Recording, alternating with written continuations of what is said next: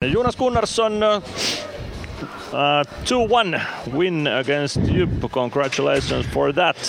Thank you very much. What kind of game it was uh, when you look at it uh, from the in front of uh, net?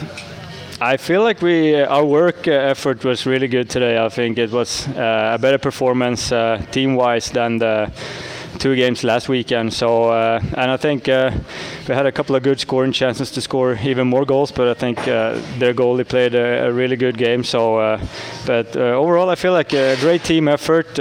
We sacrificed our bodies, blocking shots at the end too. So, I, I think we deserved all the points today both goalies played very good game today. What uh, what do you say about your goaltending today?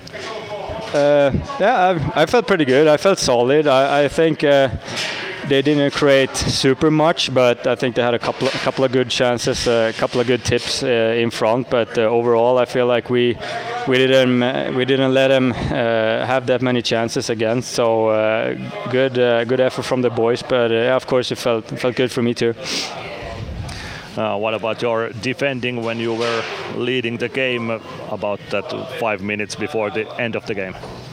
Yeah, as I said, we, we sacrifice our bodies blocking shots. We we're really battling to get that win, so that's uh, that's very fun to see, and I think uh, that could build uh, build this group even more to get uh, those kind of wins where it's a tight game and we uh, we have to fight for it all the way in the end. So uh, I love to see that from us goaltending is uh, split with you, uh, with you and uh, Jakub Malek nowadays. so you are playing even amount of games. What do you say about that situation? Yeah, I mean, uh, it's just a matter of being ready when you're called upon. Uh, and uh, as it been this far, we kind of played every other game. But I mean, it's coaches choose who they want in net, and it's up to us to be ready when we get called on. So it's uh, it's just uh, as yeah as I say being ready to compete every every chance you get out there. So yeah, it's uh, how it's been uh, this far.